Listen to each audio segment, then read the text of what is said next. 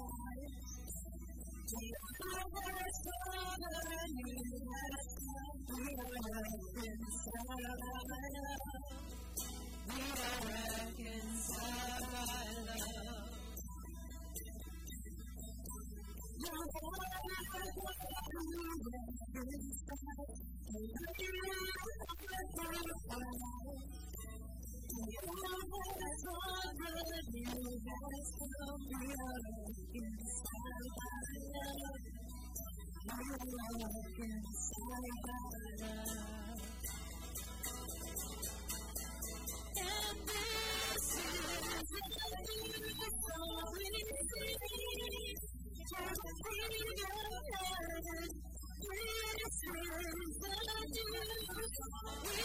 you.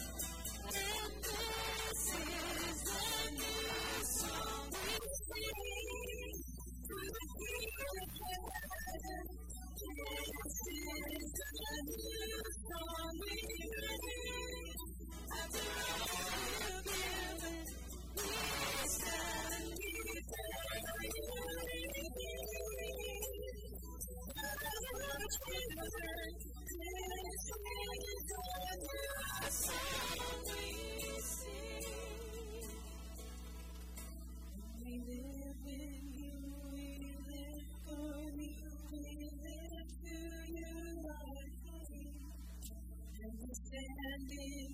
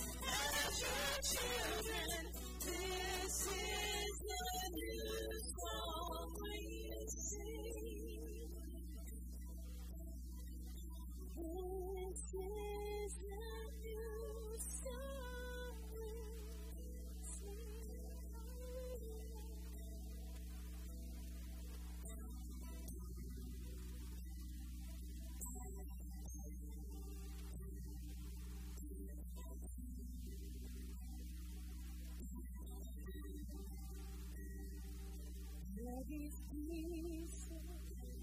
broken inside.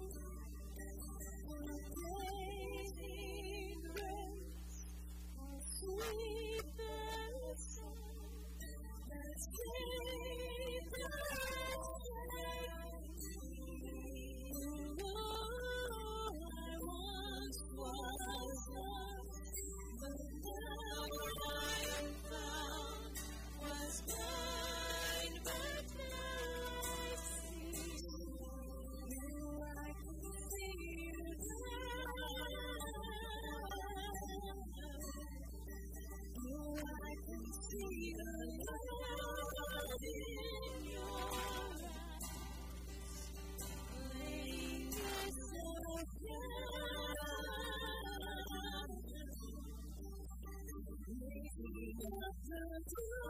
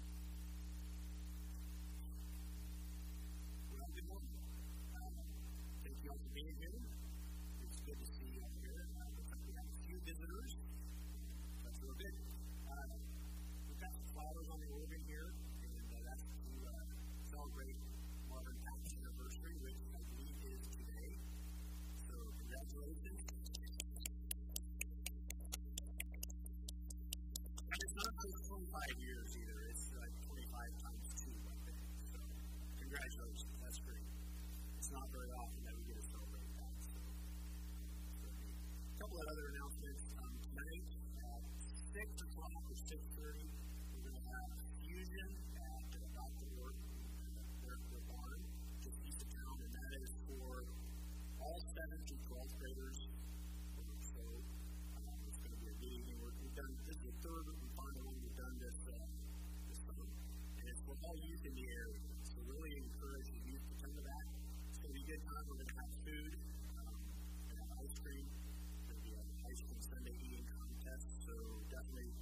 to be fun. A number of uh, outdoor games as well.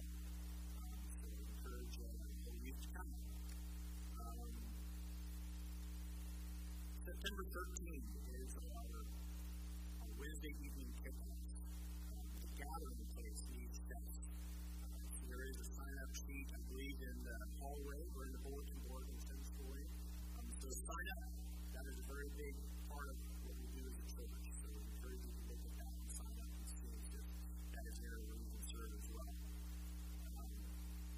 So I've seen it in the entryway by the church office. There's an orange chair. I believe that was left behind at Timberlake when they service out there. So if you're missing an orange uh, camping chair, that's where it's at.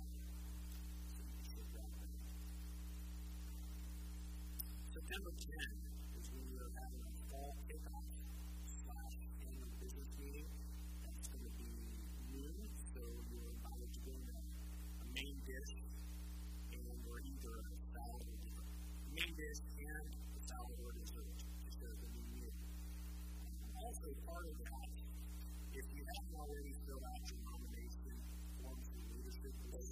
Technically kind of past due, but if you could fill it out, either get it to me or in the mailbox or come into the church office as soon as possible, that would be great. Uh, that is a big part of what we do as a church, too, so encourage you. Um, we're also still behind in our giving as a church, so encourage you in that. Um, a year ago, we passed the budget, and uh, that was our commitment So we need to step up and try to fulfill those commitments. So, yeah, we have a couple more Sundays to try to catch up on that. So, encourage us as a church to do that. Last thing, Pastor Luke will be back in the office tomorrow. He's been gone on sabbatical for a few weeks. Um, I know it's been going well for him. He's also looking forward to being back in the office.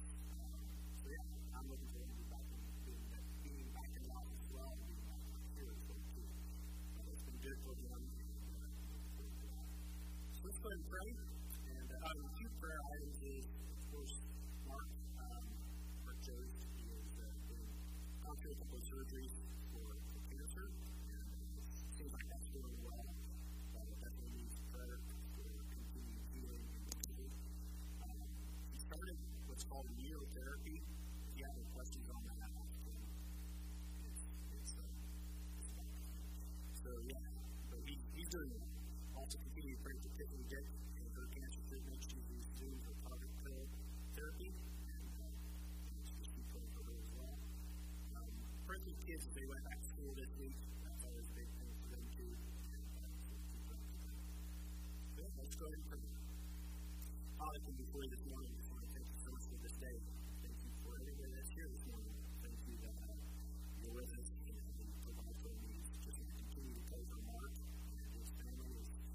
goes through therapy and experiences the disease and then just very cancer up, it's very happy to be done. So it's a taking as well.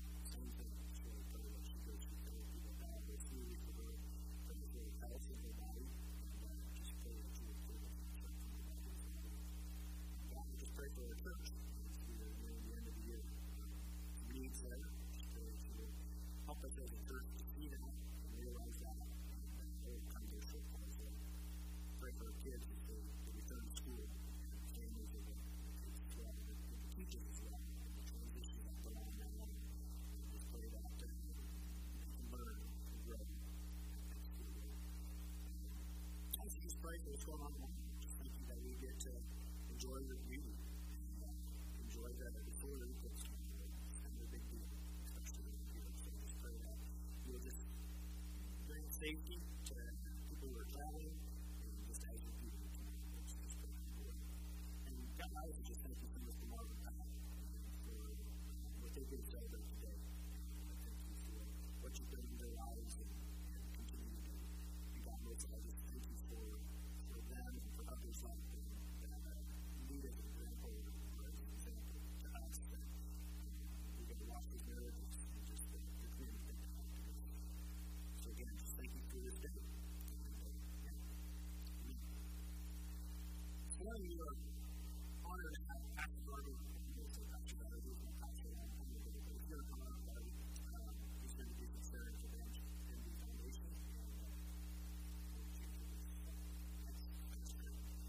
it. It's so good to be here. One of our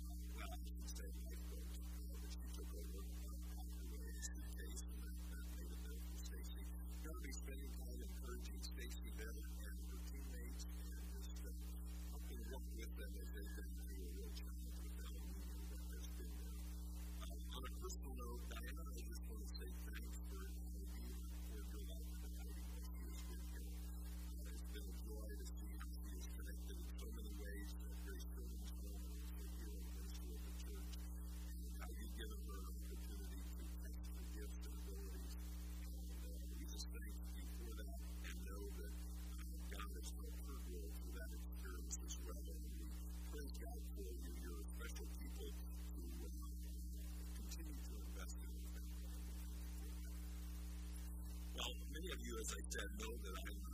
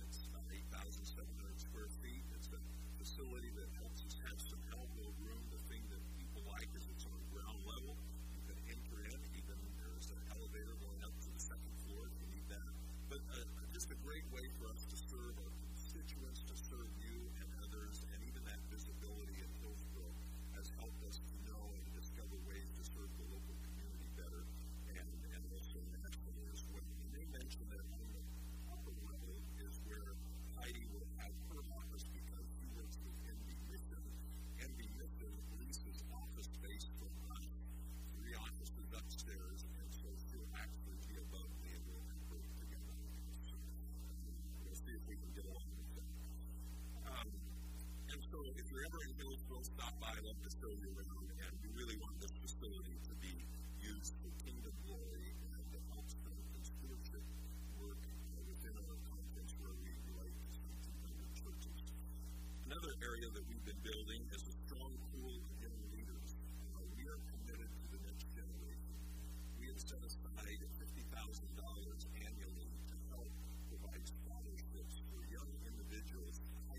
engage anybody who are interested in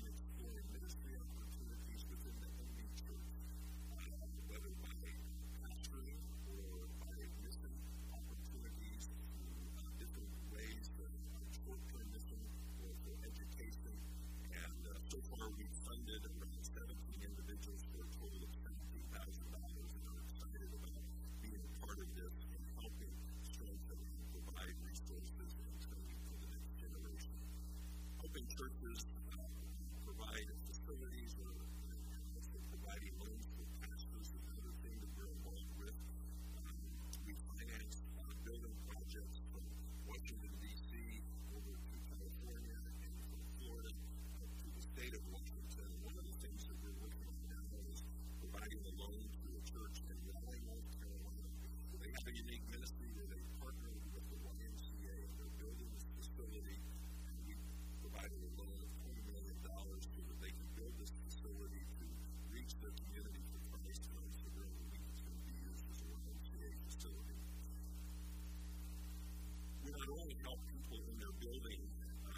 abilities, but also in building their legacies.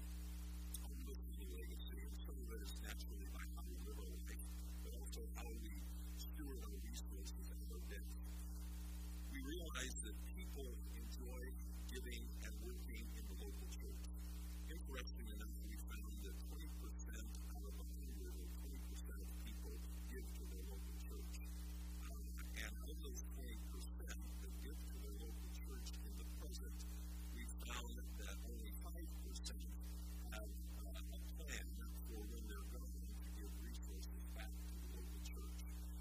So we have been working with pastors and leadership teams and simply exploring how we can strengthen that environment so that we all are thinking about how we can strengthen the kingdom and build the kingdom even when we are gone. And uh, so we are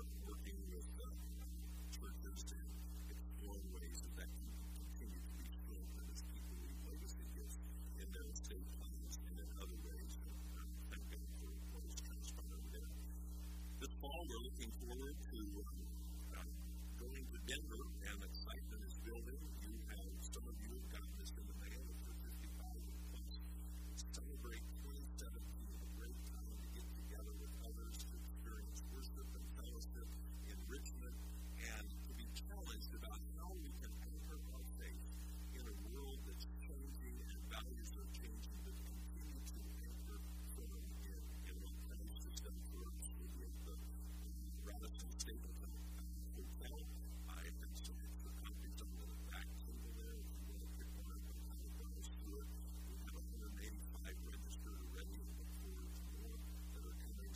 that So thank you on behalf of MD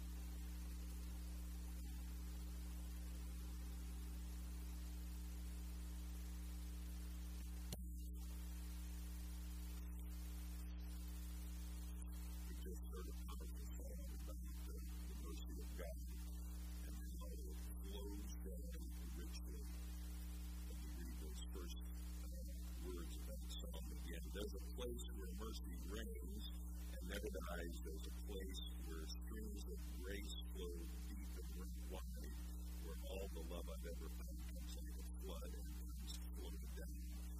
And I have to think about the fact that the Almighty God, who is perfect and sinless, is able to and has the ability to annihilate us because of our sin and our perfection. But yet, because of His great mercy, He forgave us as He died upon the cross. He continues to forgive us because of our imperfections and all of the things that we mess up on. And He continually extends mercy on an ongoing basis. And, and that is just, phenomenal. As you think of that picture of God's mercy this morning, I, I want to ask you what kind of mercy encounters have you recently had? Think about mercy encounters where someone extended grace to you when you didn't deserve it and had every right to do you bad. Some of you kids are heading off to school. Now, I know when you're in school, there are tests that take place. And so let's imagine that you've taken a test or you're, you're, you studied a little for a test, and you come to that time of the test and you're sitting there and you're taking that test, and it's like you studied something totally different than the teacher wanted you to study. You know, it just doesn't make sense. And so you're sitting there, and all at once you kind of just kind of glance over on the person next to you, and, and just like that, everything comes back. Well, yeah, that's the right answer. And so you fill out your, your test questions and you turn it in, but then, boy, then that guilt do you do? You finally decide, okay, I'll go confess. So you go to the teacher and knowing that this is going to mean an F, and, you know, I messed up. I, I, I did, well, I didn't only glance. I looked at this other paper, and yes, I cheated. And you fully expect that the teacher is going to say, okay, you get the F, that's it, you're out. And yet the teacher says, well, instead of doing that, um, tell you what, I'm going to rewrite a test. Different than the other one, but it has the same concepts in it. You study hard, and I'll give you another chance. So what's happened? You've been extended grace um, as someone that could have done you in, but chose to do otherwise. For me, a recent mercy encounter happened as Diane and I were traveling uh, to Newton, Kansas, and that's about uh, Newton's about 30 miles from from Hillsboro, and we have to go through Walton, the little town of And so we were heading there, and I don't know, maybe I think heading to Walmart was naturally you got to eat after you go to Walton, right? Or do a one or the other. And so we were already planning, okay, we're going to go shopping, and we're going to go eat out. Uh, I don't know if it was Applebee's or on the agenda or something like that. And, and lo and behold, as we buzzed through the little town of Walton, I had this ghost appear in my rear view mirror. Have, have any of you experienced something like that? And they have flashing lights, you know. And so I, I, yeah, I go, oh my, and I look down and I'm like 53 miles an. I pull over and it's like, you know, I, I just totally blew it. So the individual comes, the, the police comes, they're always very polite, you know, and he said, um, and they always have a great, well, yeah, that gives things away when I say they always, but the, there's a question that they ask, which is a good question of ownership. And the question is, do you know why I pulled you over? I said, well, you know, I, I admit, I, I was speeding, I, I, I'm, I'm guilty of charge. You know, I'm sorry. So you get out your insurance, get out your driver's license, and then he asked the second question. He said, oh, by the way, do you know how fast you were going? I said, well, last time I looked, it was like 53. He said,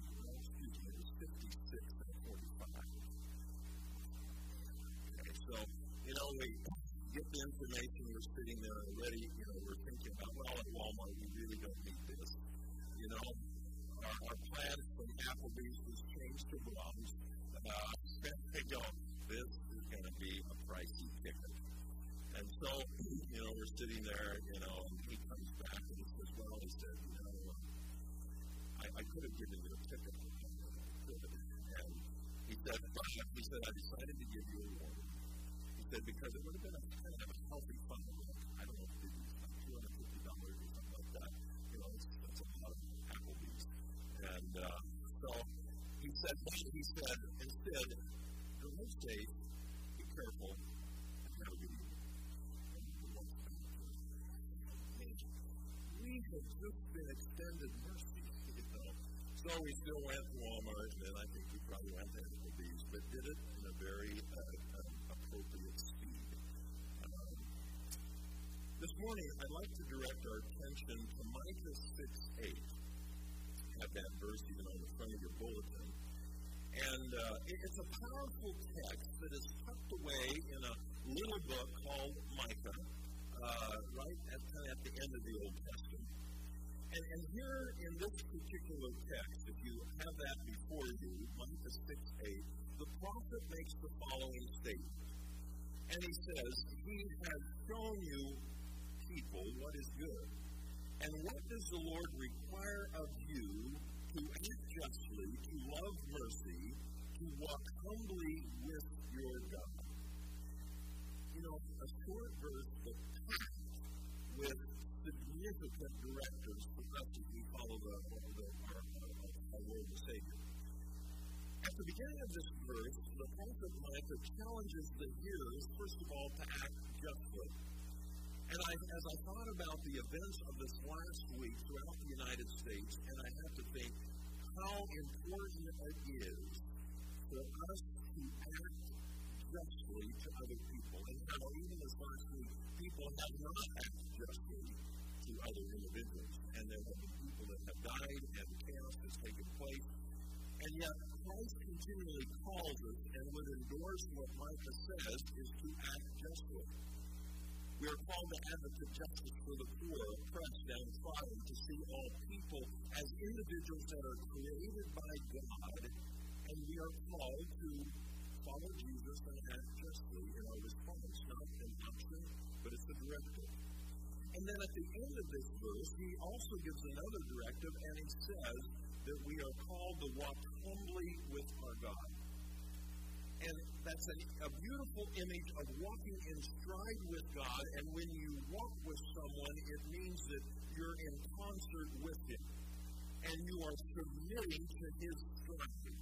And so here the picture is of submitting to God as I'm walking through life, and I'm submitting to Him. I'm humbling my life before Him, and I am saying, Yes, I want you to guide and direct me in my life. And if we do that, God says, That's what I desire in your life.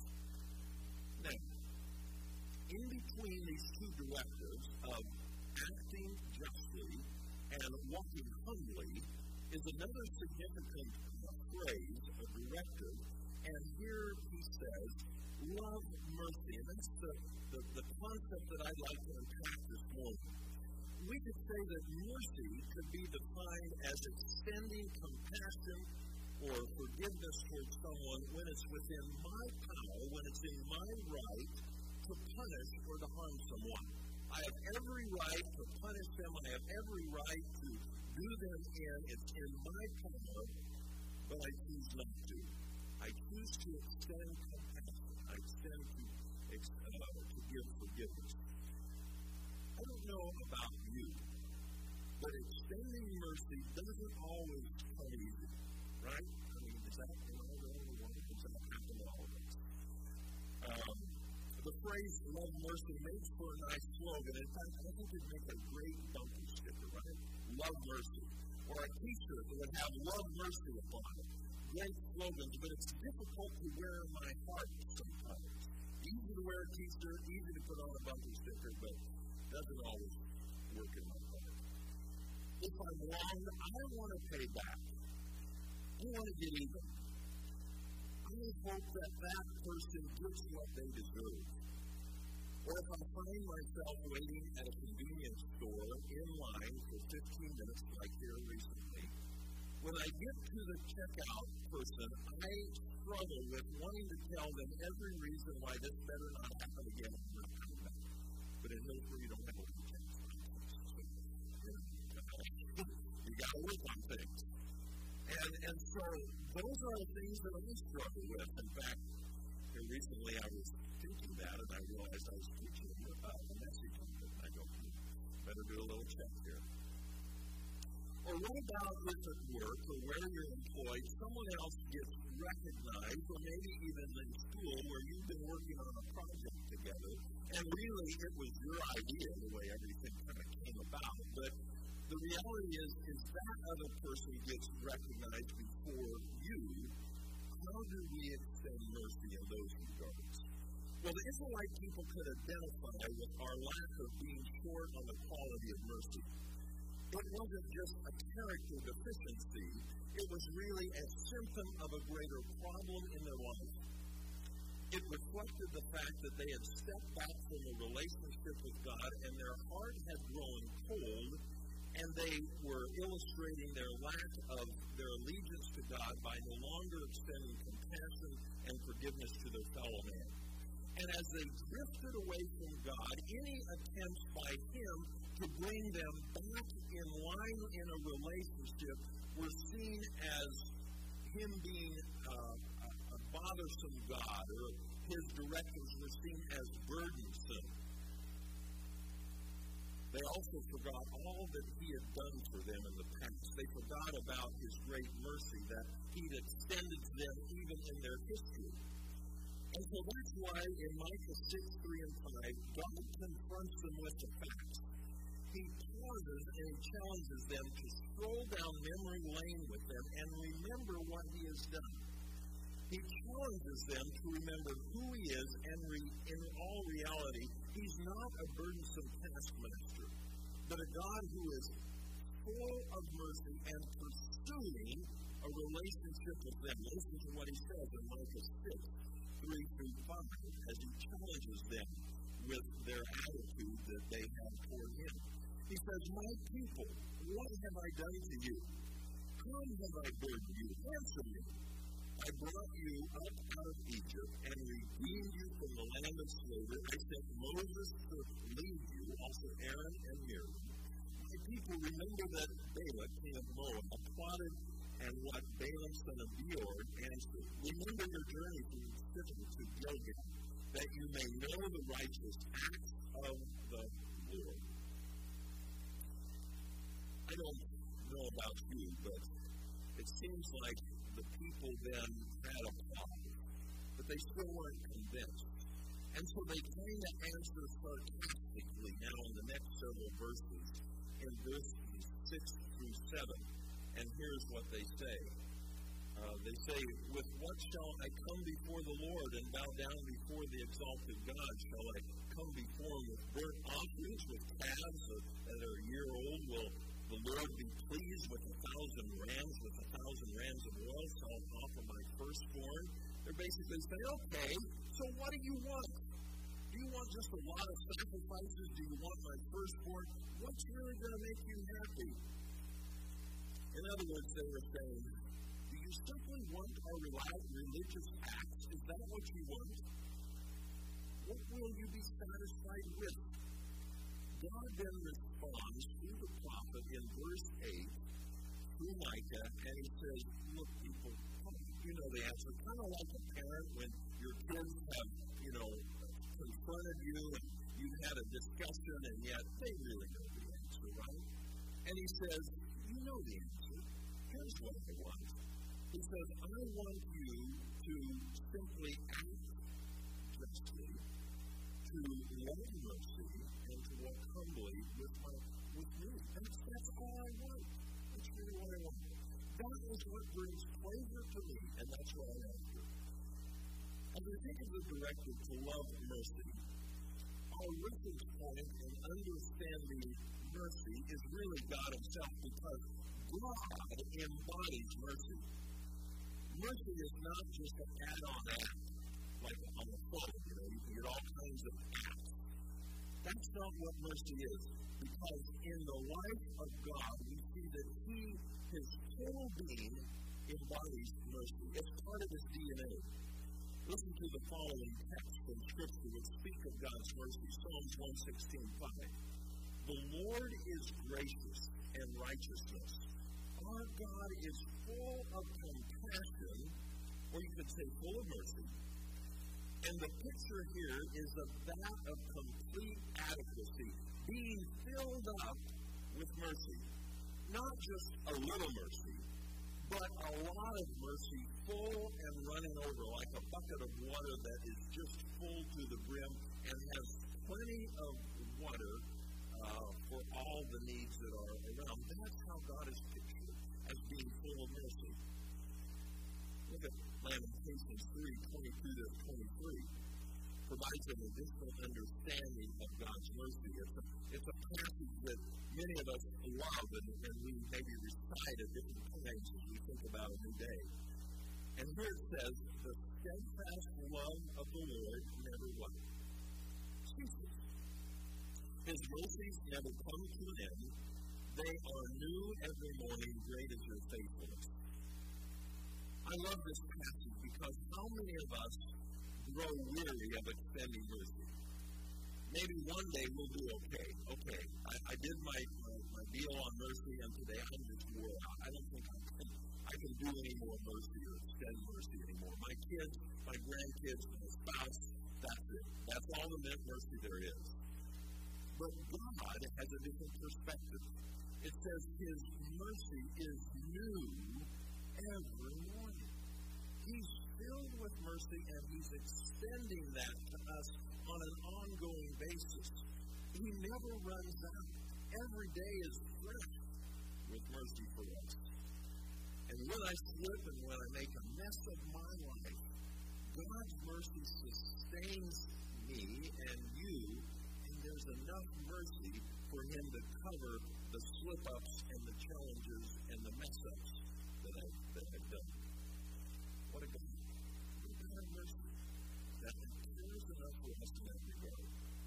In Luke 150, we learn another aspect of God's mercy. And, and here, Mary, the earthly mother of Jesus, is singing her song of praise to God and how he's done marvelous things to her. In verse 49 through 50, she says, For the mighty one has done great things for me. Holy is his name. His mercy extends to those who fear him from generation to generation. Think of it. The mercy spoken of in Micah's day is just as strong and potent today as it was then. The mercy that Christ extended upon the cross when he died and his blood flowed freely for us and we say, wow, that was a powerful illustration of His mercy, is as strong now as it was then when He died upon the cross. It is that potent. It continues to run and to be effective. It's powerful. And then in Ephesians 2 8, we read the following about God's mercy. And it says here, because of his great love for us, God, who is rich in mercy, made us alive with Christ, even when he, we were dead in transgressions, it is by grace you've been saved. Who do you know that is rich? Generally, it's someone other than you, right? It's like, oh, that person's rich. I'm not rich, but that person is. You know, they have adequate needs, adequate resources. And the image here is of saying God is rich in mercy. He never runs bankrupt has continual mercy for whatever situations we find ourselves in. And so, you know, as we think about the fact that God embodies mercy, mercy is defined by God Himself. The question that each of us have to ask is have we made that initial response to Him? Have we identified, Lord, I need you in my life? Lord, forgive me for the sins that I've committed. I've missed the mark. Lord, I reach out to your mercy to enter my life. And it's a great morning to do it. And on this, this August day to say, Lord, I need your mercy. I need your mercy in my life. And maybe we've accepted his mercy, but we've stepped back from enjoying that relationship and to be able to, to say to God, Lord, I, I, I desire your ongoing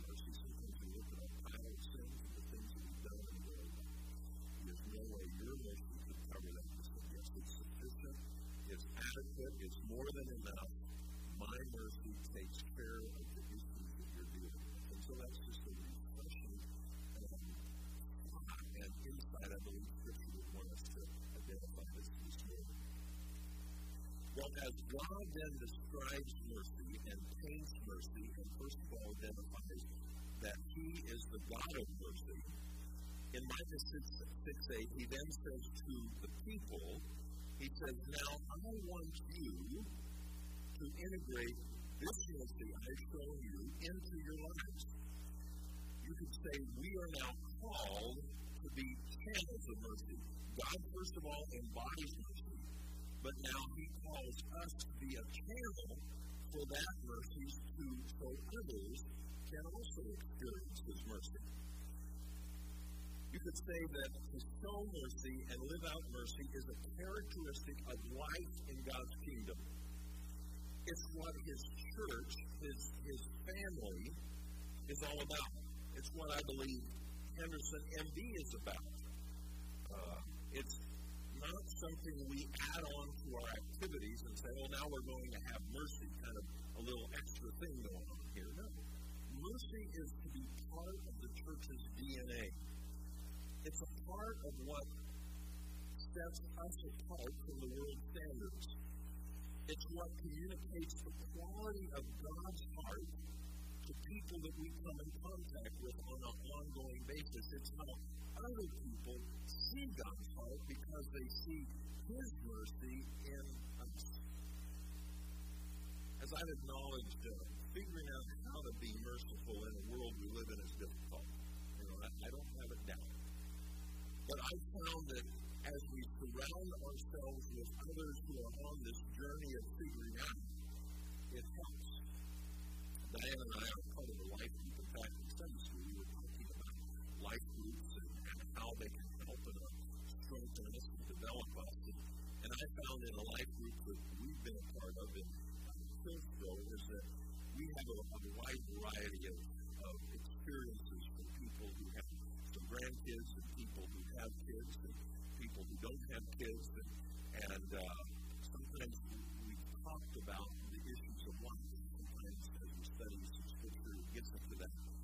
It's been interesting to see how even this whole issue of mercy, how we've been able to encourage one another of, of how we can handle an employer that isn't merciful, or a fellow worker who may not be merciful, or how we extend mercy even to family members in different situations. And so, you know, it's interesting that God has placed within the body ways of continually helping us to figure this thing out.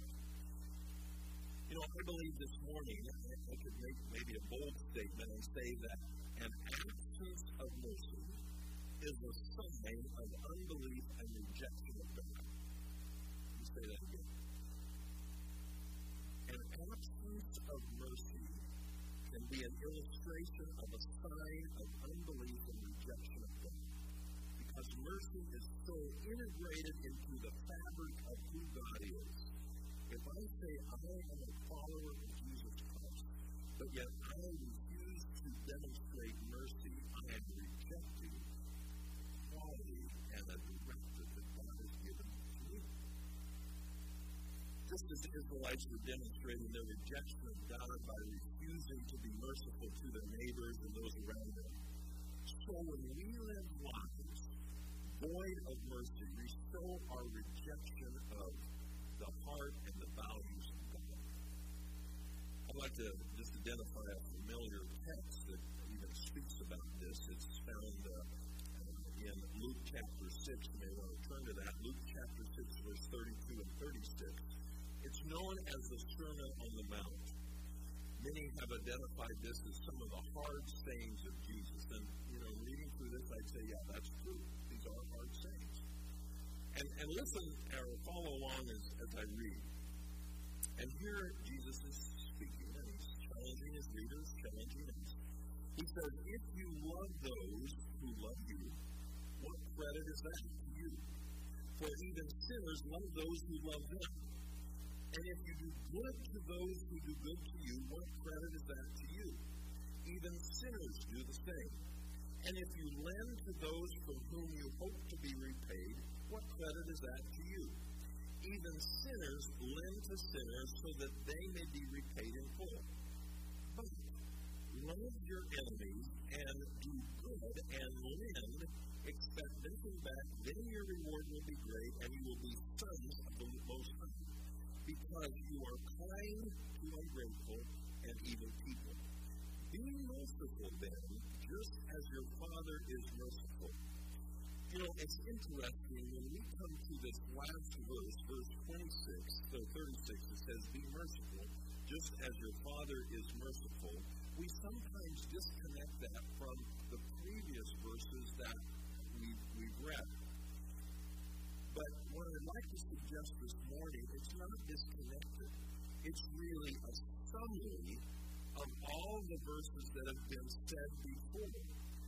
And it sums up this whole Sermon on the Mount to be merciful, even as our Father is merciful. To love our enemies when we have the power to punish them is mercy in action. To lend and the help when someone has no ability to return the favor is mercy. To be kind to the ungrateful and evil people is an act of mercy. And all of these actions are a demonstration of what we call mercy to the poor. It is as we demonstrate mercy that the unbelieving world begins to know Christ and who Christ is through how we live out our lives. Years ago, I saw Christ uh, through my father when he demonstrated mercy to a neighbor that farming next to us.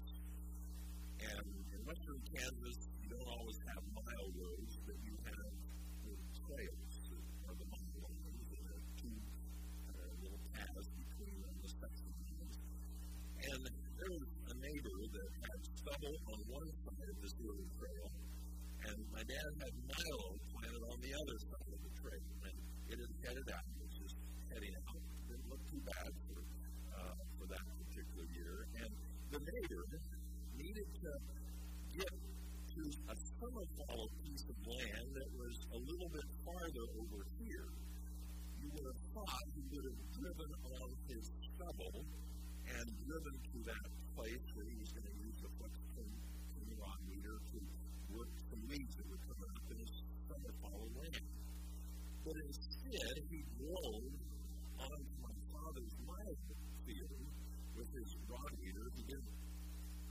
don't know, he didn't fold it out. It was about 30 foot.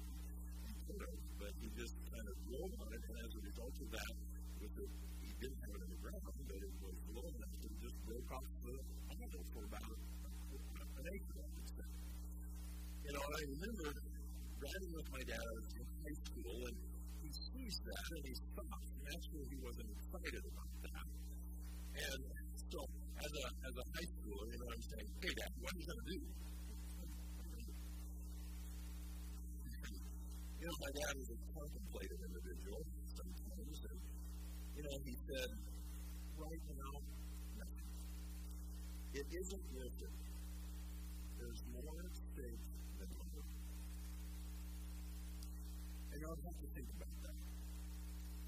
My dad had an eternal view in mind, a view that I didn't have at that particular time. Because he, I, I failed to realize it, that he and some of the other fellow neighbors who were Christians had been relating to this neighbor. In fact, he had an elevator that they had been doing business with. But somehow this neighbor just did not get along or appreciate these guys, in particular Mennonites in that community. And my dad was seeking to reach out and to relate to him and to identify the cause of Christ and how he could even love him, who is one who was definitely not going in that direction. And so I think back to that every now and then because I realize that sometimes there's more at stake than money. And sometimes we have to have a, an eternal recalculation so that we see things the way God does from His perspective rather than from our perspective as well. So, as we wrestle with the implications of this whole issue of love mercy, the question should then be how will I choose to love mercy this week? How will I choose to be clothed in mercy. In fact, there's an interesting phrase in Colossians 3.12 that talks about being clothed. It's like getting up and putting on your clothes every morning. How am I going to do this morning? Get up and put on, mercy as I, as I wear it. How will I embody mercy as God does? There's one writer that I was recently reading who provides uh, some of the following insights concerning how we are to love mercy, and, and just listen to some of the thoughts that he shared. He says, Mercy creates an atmosphere in which a person feels safe enough to admit their mistake or ask a question.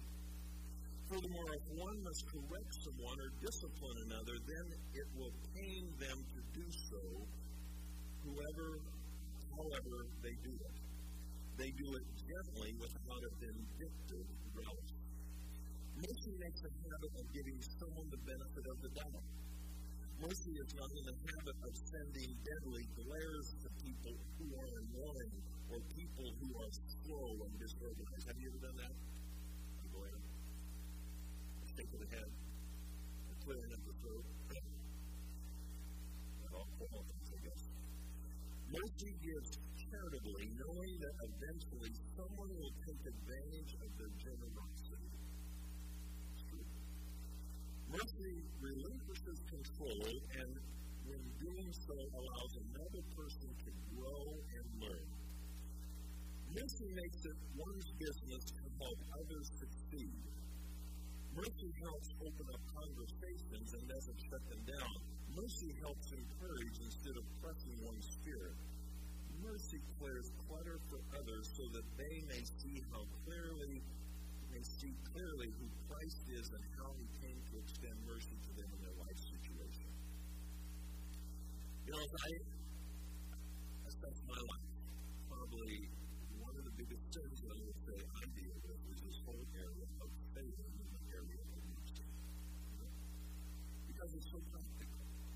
You know, because every day we get this mercy text in how we're going to demonstrate mercy whether my unkind thoughts are openly expressed to a friend or muttered under my breath as I drive away in the quietness from Dollar General after the waiting for 20 minutes in the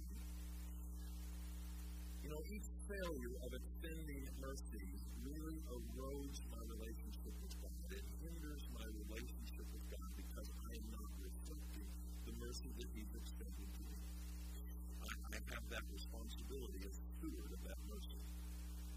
yet, thankfully, God continually extends His mercy day in and day out. His mercies are new every morning. Great is His faithfulness, and His mercy continues to spill over even though I'm a failure at extending mercy to others. The good news is God's mercy is rich. Rich for each of us. And He extends it, He models it,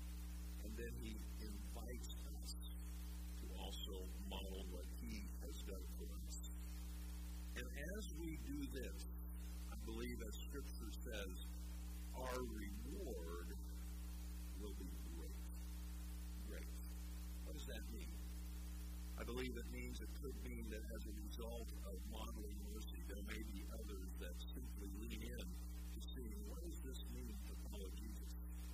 What does it mean to live a different life than one who is vindictive and always trying to get the upper hand?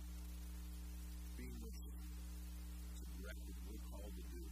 How can we choose to be merciful this week? Father, we thank you for this day. We thank you for an opportunity to look into your word and to realize that you are God of mercy. Forgive us where we fail.